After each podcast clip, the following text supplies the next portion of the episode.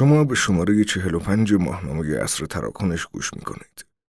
من میلاد تمدن هستم و برای شما صفحات 64 تا 67 را می خانم. عنوان این مطلب داستان تبانی ها و تقابل هاست. زیر تیتر این مطلب قوانین جدید رقابت در صنعت فناوری است. ترجمه این مطلب را سنا جهاندار انجام داده است و منبع آن ماهنامه د اکونومیست است. نام شرکت های حوزه فناوری از جنبه لغوی بسیار جذاب و کنجکاوی برانگیز است. گوگل و زوم فعل هستند. همچنین تاوباو که نام فروشگاه اینترنتی عظیم علی باباست در زبان چینی یک فعل به شمار می رود. اوبر و رقیب چینی آن در خدمات درخواست سفر یعنی دیدی با کلمه تاکسی هم معنی هستند. فیسبوک در واقع به اینترنت در کشور ویتنام اشاره دارد که در آنجا مردم اغلب از طریق شبکه های اجتماعی آن به وب دسترسی پیدا می کنند. آمازون، اپل، مایکروسافت و نتفلیکس به صورت عینی اشاره به خرید آنلاین، تلفن‌های هوشمند، نرم افزارهای اداری و بخش آنلاین ویدیو ندارند. اما می توانند یادآور چنین خدماتی هم باشند. از نظر منتقدان فناوری این قاعده مندی های معنایی نشان از امری دسیس آمیز دارند و باعث می شوند هر شرکتی بتواند سلطه‌ای که بر قلمرو دیجیتال خودش دارد و بخشی از آن را احتمالاً به صورت نامشروع به دست آورده در یک کلمه بگنجاند. در ماه دسامبر آمریکایی های مبارزه کننده با شرکت های انحصار طلب از فیسبوک به دلیل داشتن رفتارهای ضد رقابتی شکایت کردند. همتایان چینی این افراد نیز تحقیقاتی را در مورد علی بابا کلید زدند. موضوع محوری یکی از سه پرونده ضد انحصاری که علیه گوگل باز شده به قراردادی اشاره دارد که طبق آن گوگل سالیانه بین 8 الی 12 میلیارد دلار به اپل می‌پردازد تا موتور جستجوی آن به عنوان موتور جستجوی پیشفرض روی دستگاه های اپل نمایش داده شود. این رقم حدود یک پنجم از سود جهانی اپل را تشکیل می دهد.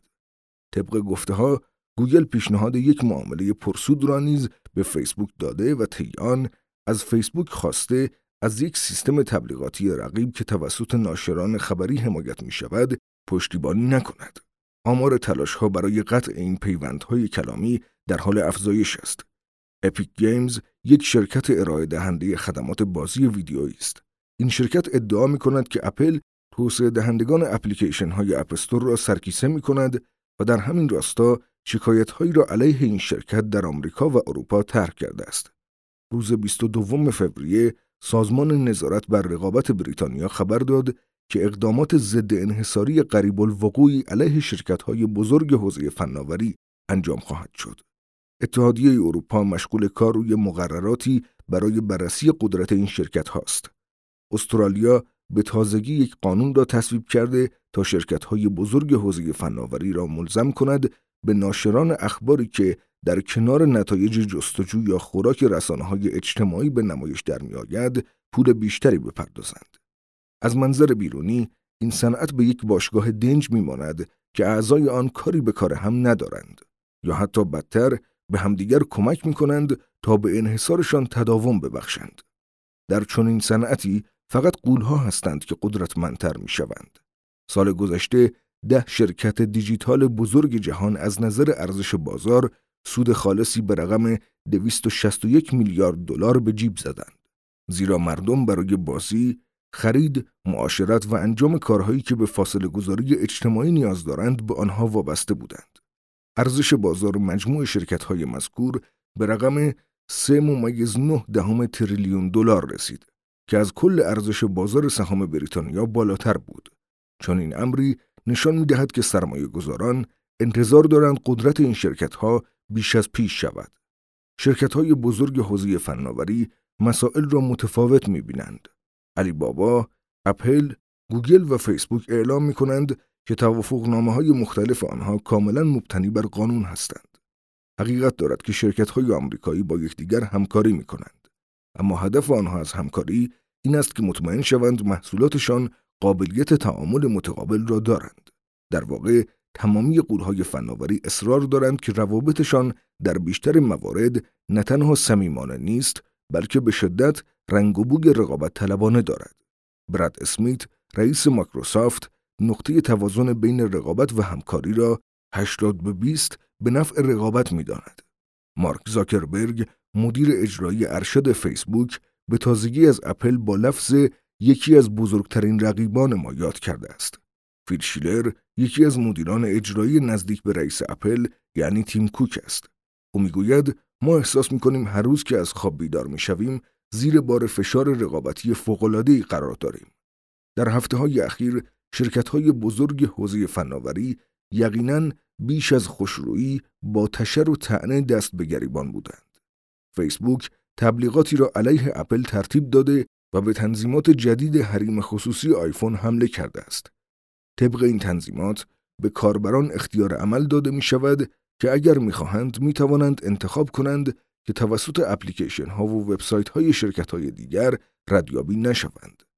به گفته فیسبوک این امر به کسب و کارهای کوچک که برای دسترسی به مشتریان به این خدمت اپل نیازمند هستند آسیب میرساند. کوک نیز به نابه خودش اشاره کرده که فیسبوک داده های کاربران را به بازی گرفته و در قبال آنها به اندازه کافی احساس مسئولیت نمی کند. روز 22 فوریه مایکروسافت با ناشران اخبار اروپایی متحد شد تا سیستمی مشابه با چیزی را توسعه بدهد که گوگل و فیسبوک در استرالیا با آن مخالفت کرده بودند. طی ماه جاری هنگامی که مایکروسافت برای اولین بار اظهار داشت از طرح مذکور در استرالیا حمایت می کند، گوگل ضمن اشاره به موتور جستجوی بینگ مایکروسافت با بروز یک واکنش تند اعلام کرد البته مایکروسافت خواستار این است که مالیاتی بی مصرف روی یک رقیب اعمال کند و سهم خودش را در بازار افزایش دهد.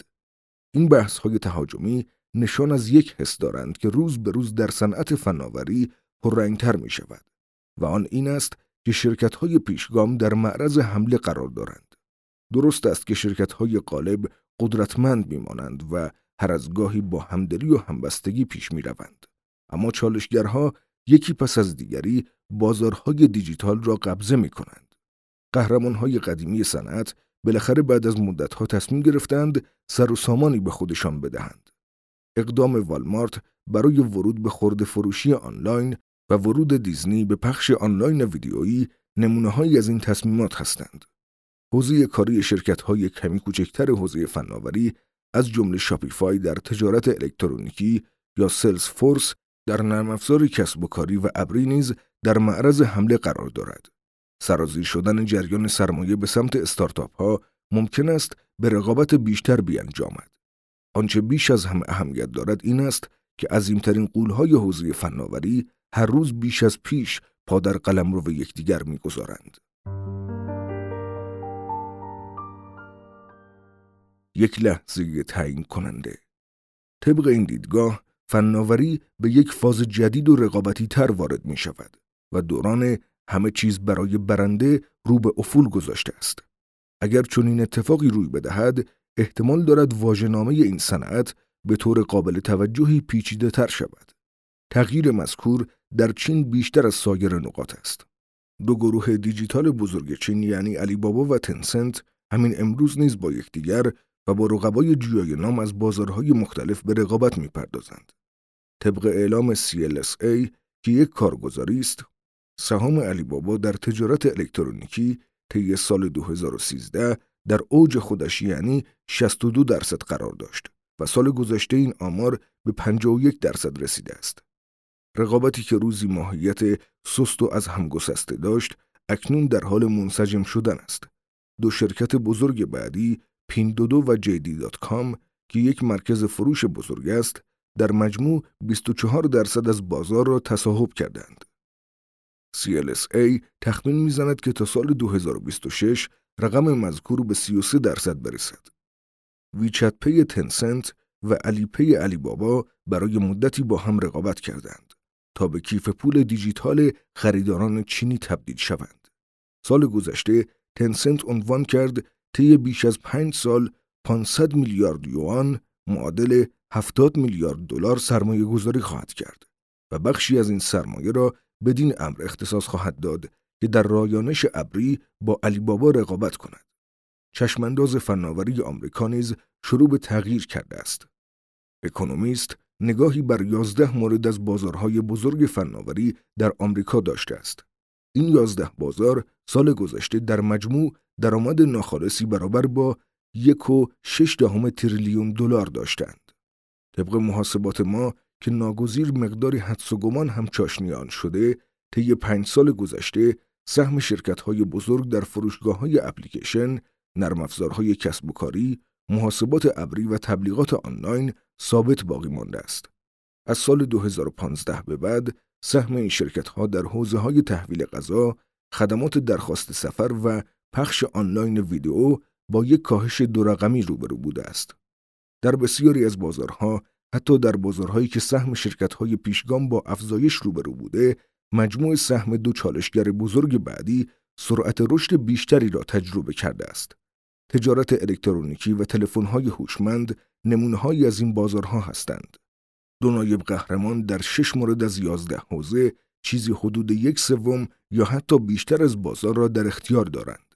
لازم به ذکر است در سال 2016 تعداد بازارهایی که سهم نایب قهرمانها در آن بیشتر از یک سوم بود تنها دو مورد بود.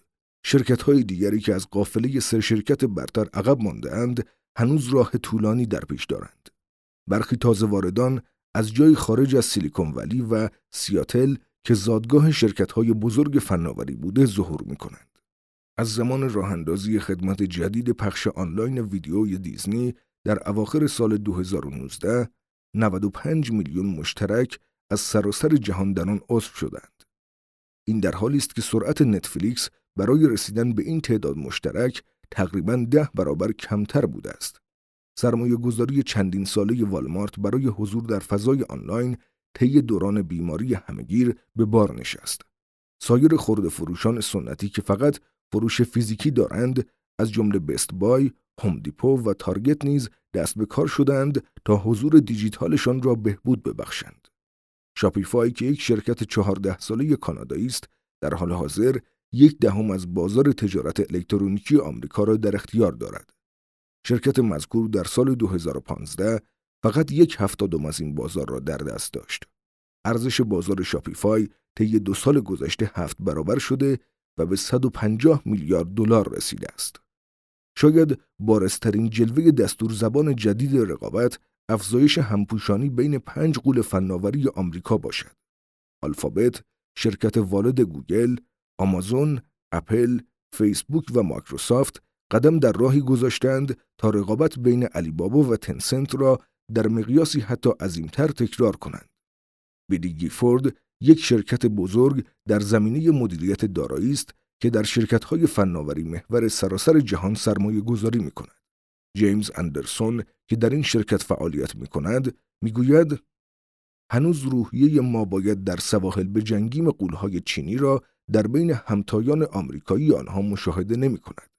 اما مارک شمالیک از کارگزاری برنستاین به جبر بولی که زیربنای رایانش مدرن است اشاره کرده و عنوان می کند که شرکت های بزرگ حوزه فناوری از سمت جهان از هم گسسته به سوی جهان به هم پیوسته و در حال حرکت هستند. بدون شک شرکت ها علاقمند هستند که سیستم هایشان قابلیت کارکرد یک بارچه با یکدیگر را داشته باشند. تمایل مصرف کنندگان برای دسترسی به موتور جستجوی گوگل یا جیمیل یا شبکه اجتماعی فیسبوک عاملی است که در افزایش تقاضا برای آیفون ها تأثیر دارد. رایانش ابری ارزان قیمت ارائه شده توسط آمازون منجر به این می شود که تعداد اپلیکیشن های موجود در اپستور اپل افزایش یابد. آمازون یکی از بزرگترین تبلیغ دهندگان گوگل است. مایکروسافت نیز برای تولید گوشی های هوشمند سرفیس دو خودش به اندروید مجوز اعطا کرده است. مدیران ارشد و کارکنان هوشمند این پنج شرکت نیز به چنین موضوعی واقفند و با وجود حملاتی که اخیرا به یکدیگر داشتهاند در اکثر موارد به همدیگر احترام می‌گذارند. ساتیا نادلا در سال 2014 هنگامی که سمت مدیر اجرایی ارشد مایکروسافت را به عهده گرفت، یک کمپین تبلیغاتی را منحل کرد و مدعی شد که گوگل برای ارائه خدمات تبلیغ هدفمند ایمیل ها را اسکن کرده است. بر اساس گفته های افراد خودی در مایکروسافت احتمالاً دوستی نادلا با مهندسان گوگل در این تصمیم او نقش داشته است. نادلا همچنین تصمیم گرفت تلاش برای خارج کردن گوگل از جستجوی گوگل را متوقف کند. ریشه شناسی رقابت تعداد بسیار زیادی از حملاتی که شرکت‌های بزرگ فعال در حوزه فناوری علیه یکدیگر انجام داده بودند، آخر و عاقبتی در پی نداشتند. در اوایل دهه 2010 همه شرکت‌های بزرگ سعی داشتند دستگاه بسازند. فایرفون آمازون را به خاطر می‌آورید؟ پخش کننده موسیقی زون مایکروسافت همان آیپاد نبود و بینگ یک فعل نیست. بسیاری از کاربران آیفون برای جهتیابی از گوگل مپس کمک می‌گیرند و سراغ جایگزین نچندان دوست داشتنی که اپل معرفی کرده نمی روند. فیسبوک گیفت نیز تلاش اولیه این شبکه اجتماعی برای قدم گذاشتن در دنیای تجارت الکترونیکی بود که در حد یک جفت جوراب از آن استقبال شد. در حقیقت این پنجگول آمریکایی کمکان بخش عمده درآمد و در بیشتر موارد سودشان را از کسب و کارهایی به دست میآورند که آنها را به شرکتهایی تریلیون دلاری تبدیل کرده است. سال گذشته 80 درصد از فروش آلفابت و 98 درصد از فروش فیسبوک به تبلیغات آنلاین اختصاص داشت. همچنین در سال 2020 80 درصد از درآمد اپل به واسطه فروش دستگاه های زیبای آن عمدتا آیفون تامین شد. مایکروسافت بخش قابل توجهی از درآمدش را به نرم افزارهای تجاری مدیون است و آمازون از سمت فروشگاه بزرگ آنلاینی که دارد کسب درآمد می کند. البته بیشتر سود آمازون رقمی نسبتا کم توسط بازوی رایانش ابری این شرکت یعنی سرویس های وب آمازون یا AWS حاصل می شود. با این همه ارقام مذکور پیشتر بالاتر از این بودند. با کاهش تعداد افرادی که برای اولین بار نسبت به خرید آیفون اقدام می کردند، اپل به سمت دنیای پرداخت، امور مالی و سرگرمی حرکت کرده و وابستگیش را به آیفون، آیپد و کامپیوترهای مک کاهش داده است. نسبت کل درآمد اپل از خدماتش به 20 درصد رسیده که در مقایسه با سهم پنج سال قبل دو برابر افزایش داشته است. برخی از این خدمات از قبیل پخش آنلاین ویدیو یا موسیقی با آمازون پرایم ویدیو و پرایم موزیک همچنین با ارائه دهندگان اختصاصی مانند نتفلیکس و دیزنی در حوزه ویدیو یا اسپاتیفای در حوزه محتوای صوتی رقابت می کنند. سهم درآمد آمازون از تجارت الکترونیکی از 87 درصد در سال 2015 به 72 درصد کاهش یافته است. همکنون یک دهم از فروش آمازون به رایانش ابری تعلق دارد و 6 درصد آن از طریق تبلیغات دیجیتال حاصل می شود. سال گذشته سهم درآمد آلفابت از تبلیغات در مقایسه با سال 2015 کاهشی ده درصدی داشت. این کاهش که توسط هسته اصلی کسب و کار اتفاق افتاده از جانب مجموعه وسیعتری از سرمایه گذاری های خطرپذیر جدید جبران می شود. بسیاری از این سرمایه گذاری ها مستلزم این هستند که پنج شرکت بزرگ مذکور با یکدیگر وارد همکاری شوند. در حال حاضر نزدیک به دو پنجم درآمد این شرکت ها از بخش های تأمین می شود که کسب و کار آنها با هم تلاقی می کنند. این امر در سال 2015 یک پنجم بوده است. بنابر اعلام برنستاین اگر شما فناوری را به حدود 20 زمینه کسب و کاری مختلف از تلفن‌های هوشمند گرفته تا بلندگوی هوشمند تقسیم کنید خواهید دید که رد پای هر یک از قولها در بیشتر آنها به چشم می‌خورد. بسیاری از این تلاش‌ها هنوز به درآمدزایی بالایی نرسیدند. اما ارزش گذاری های عظیمی که روی بازار سهام این قولها انجام می شود و بین 25 الا 82 برابر درآمد سالیانی آنهاست به برنامه های رشد بلند پروازانه نیاز دارد. با مرور زمان که کسب و کار اصلی این شرکت ها به تکامل می رسد و کنتر می شود، آنها باید در جای دیگری به دنبال منابع رشد جدیدی بگردند.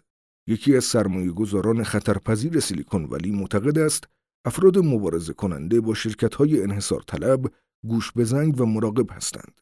در چنین شرایطی خرید زود هنگام رقبای استارتاپی یا خونسا کردن تلاش های آنها رفته رفته سختتر می شود و این احتمال وجود دارد که رشد به رقابت از طریق تلاش های محلی در بازارهای بزرگ شناخته شده بستگی داشته باشد.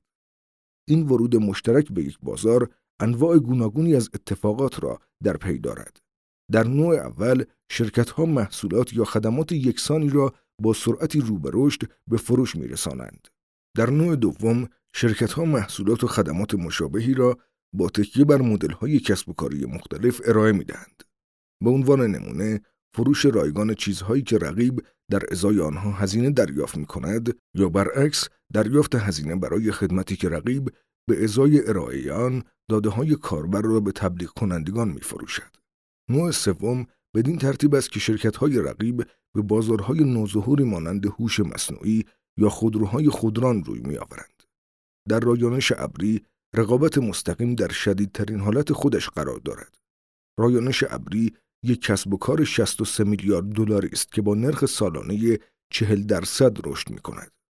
وال استریت انتظار دارد این حوزه طی یک یا دو دهه آینده به کسب و کاری یک تریلیون دلاری تبدیل شود. جف بسوس رئیس آمازون یک بار به شوخی گفت بارنز ان نوبل طی چند ماه فهمید که باید کتابخان الکترونیکی آمازون کیندل را کپی کند.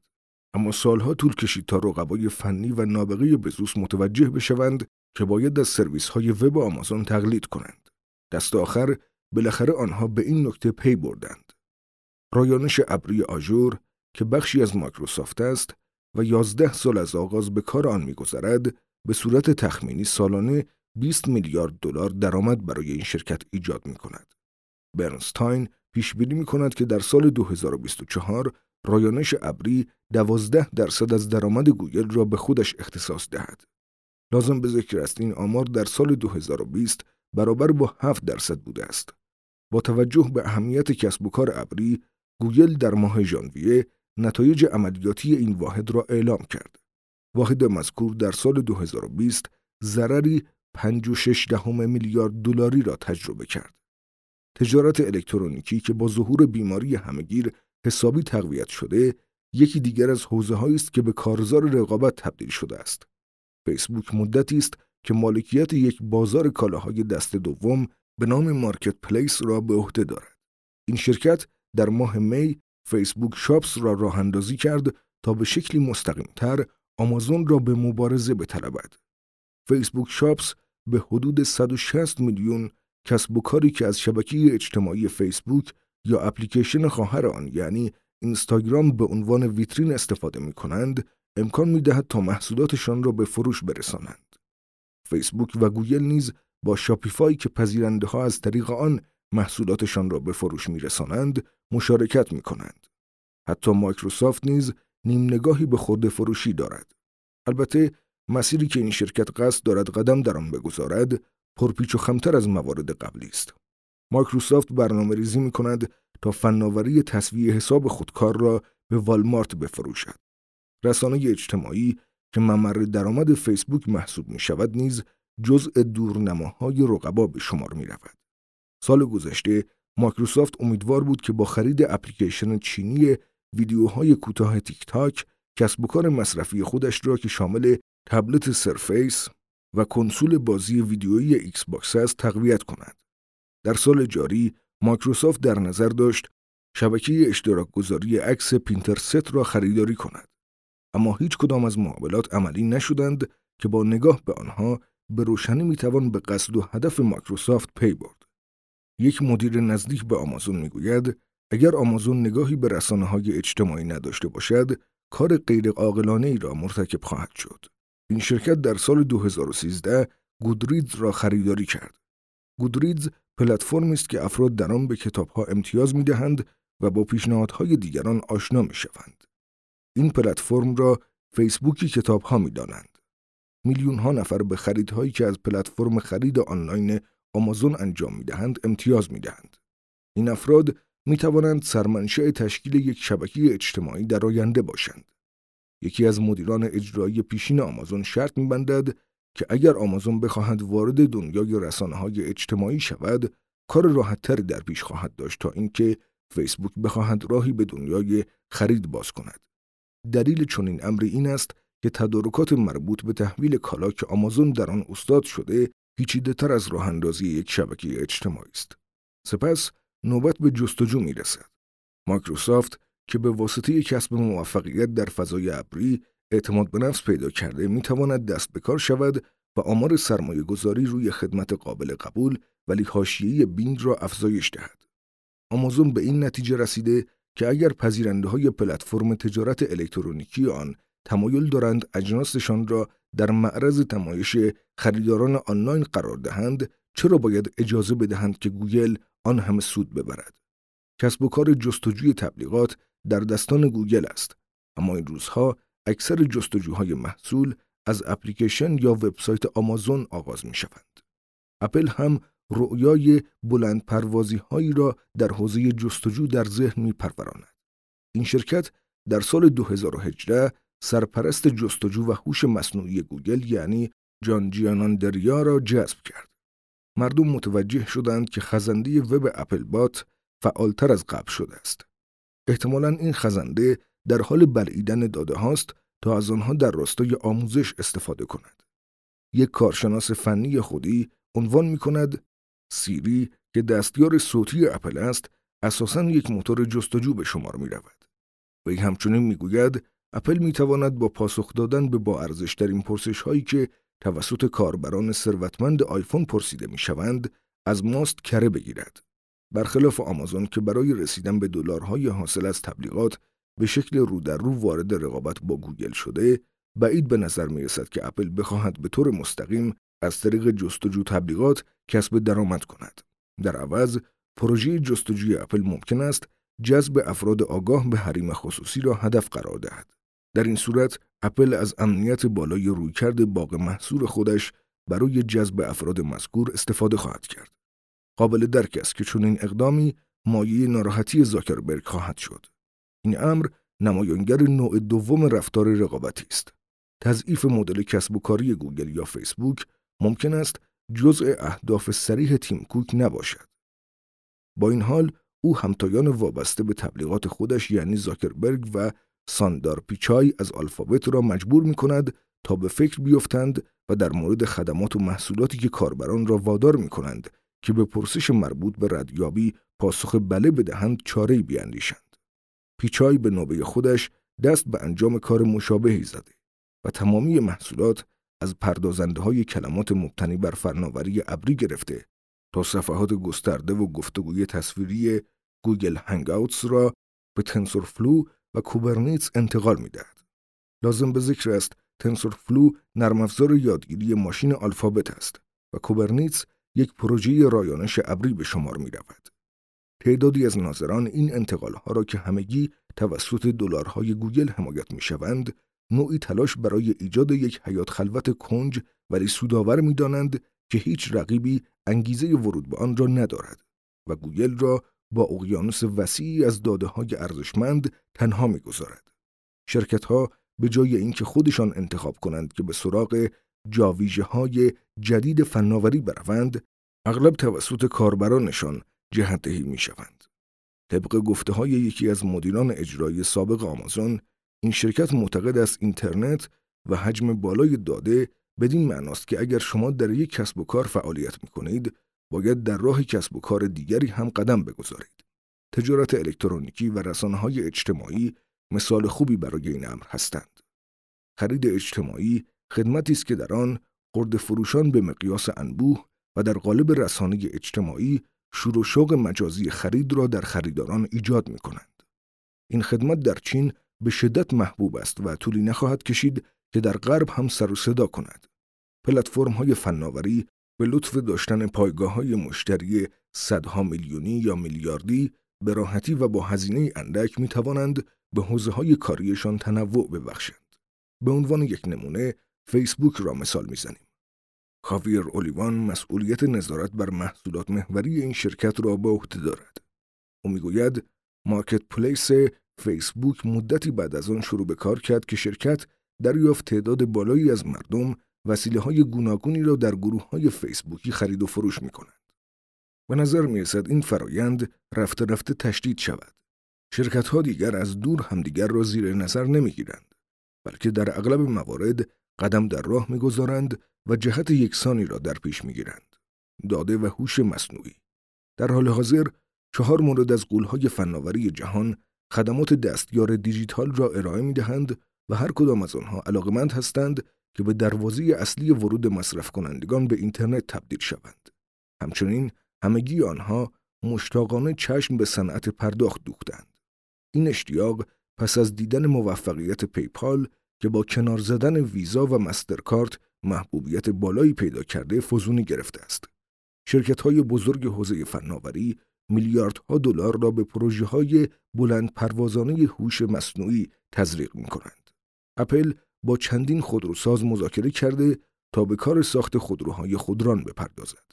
بین قولهای پنجگانه فناوری این محصول تاکنون فقط توسط ویمو که یکی از شرکت‌های تابعه الفابت است ساخته شده است.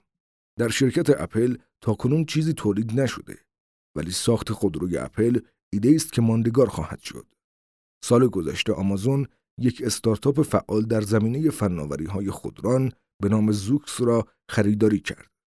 علی بابا و بایدو نیز که یک موتور جستجوی چینی است به حوزه خودرو علاقه نشان دادند. البته همه حوزه ها به اندازه کافی پیشرفت نکردند. در زمینه گوشی ها هنوز سطح رقابت پایین است. دو سیستم عامل موبایلی غالب یعنی اندروید گوگل و iOS اپل همچنان یک انحصار دوگانه را تشکیل می دهند. شرایط در فروشگاه اپلیکیشن آنها نیز به همین صورت است. به طور کلی بازار تبلیغات آنلاین رقابتی تر از بقیه به نظر می رسد. اما به روشنی مشخص نیست که آیا آمازون در همان زمینی بازی می کند که جستجوی گوگل در آن است یا خیر. یا آیا تیک تاک در حوزه رسانه های اجتماعی یک رقیب مستقیم برای فیسبوک به شمار می رود یا خیر. قولهای فناوری در به بازی گرفتن داوران ضد انحصار مهارت پیدا کردند. آنها سر رقبای احتمالیشان را با دفاع از کسب و کار محوریشان در مقابل رگولاتورها گرم می کنند تا توانایی نفوذ در بازارهای دیگر را پیدا نکنند. یک مدیر اجرایی حوزه فناوری عنوان می کند یعصاور است که همه می‌خواهند بگویند مقصر من نیستم. تقصیر آن شرکت دیگر است. مایکروسافت در اواخر دهه 2000 یک اعتراف از شرکتها را تشکیل داد تا علیه تسلط گوگل بر حوزه جستجو اقدام کنند. اعضای این ائتلاف که در بین آنها نام یک سایت محلی جستجو و ارسال دیدگاه به نام Yelp هم به چشم می‌خورد، بار دیگر علیه گوگل شورش به پا کردند. افراد خودی در مورد اینکه چه اتفاقی افتاده که این گروه مخفی دوباره جان گرفته با نیشخند و تمسخر صحبت می کنند. لینا خان از مدرسه حقوق کلمبیا مشاوره حقوقی یک کمیته کنگره‌ای را که درباره شرکت‌های بزرگ حوزه فناوری تحقیق می‌کرده بر عهده داشته است. بنا به گفته های او قولها در زمینه های مانند فناوری ابری و دستیاران صوتی درگیر کشمکش هستند. اما روی قلمروی محوریشان با همدیگر وارد رقابت نمی شوند. نکته اینجاست که شرکت های مذکور به واسطه روش از تسلط جمعی خودشان بر بازار به شکل مشترک سود می‌برند و اگر وارد مبارزه با همدیگر شوند در واقع این روش های سوداوری را در معرض خطر نابودی قرار می‌دهند. ساخت واژه جدید شدت گرفتن کشمکش ها می تواند باعث کاهش سوداوری این شرکت های فناوری محور شود. در زمینه رایانش ابری که رقابت در آن مشهودتر است، حاشیه سود رو به محدود شدن گذاشته است. بنا به اظهارات اندرسون از بیلی گیفورد، دورخیز گوگل به سمت شبه انحصار دو قطبی سرویس های وب آمازون و مایکروسافت Azure باعث افت قیمت ها شده است. در این راستا سرمایه گذاری های ابری Tencent نیز احتمالاً فشارها را تشدید خواهد کرد. حاشیه های سود عملیاتی آلفابت طی ده سال گذشته 13 نقطه درصدی کاهش داشته است. حتی حاشیه سود عملیاتی اپل هم از دوران اوج خودش در سال 2012 ده درصد کمتر شده است. آمار مربوط به فیسبوک نیز بدین ترتیب است که این شرکت از حاشیه سود 50 درصدی خودش در سال 2017 به کمتر از 40 درصد افت داشته است. شرکت های مذکور معمولاً در مورد وضعیت کسب و کار مجزای خودشان توضیحی نمی‌دهند. با وجود این یکی از دلایلی که به سبب آن می‌توان محدود شدن حاشیه سودهای کلی را توجیه کرد افزایش رقابت است. دلیل دیگر این است که سود حاصل از کسب و کارهای محوری به ورود به بازارهای جدید اختصاص می‌یابد. این امر در نهایت می‌تواند رقبایی را هم که همکنون در آن بازارها به فعالیت مشغول هستند تحت فشار قرار دهد. این پیشورز که قولهای فناوری یا مشغول تبانی با هم هستند تا تکه های کیک دیجیتال زمین را بین یکدیگر تقسیم کنند یا در تلاش هستند که به کلی از هم دور بمانند دیگر درست نیست. مطمئنا بسیاری از افراد ترجیح می دهند تعداد شرکت هایی که برای رسیدن به بازارهای دیجیتال مهم اقتصاد مدرن با هم رقابت می کنند بیشتر شود. به هر روی تا زمانی که این شرکت ها برای کنار زدن همدیگر صادقانه رقابت می کنند می توان وضعیت را مثبت ارزیابی کرد.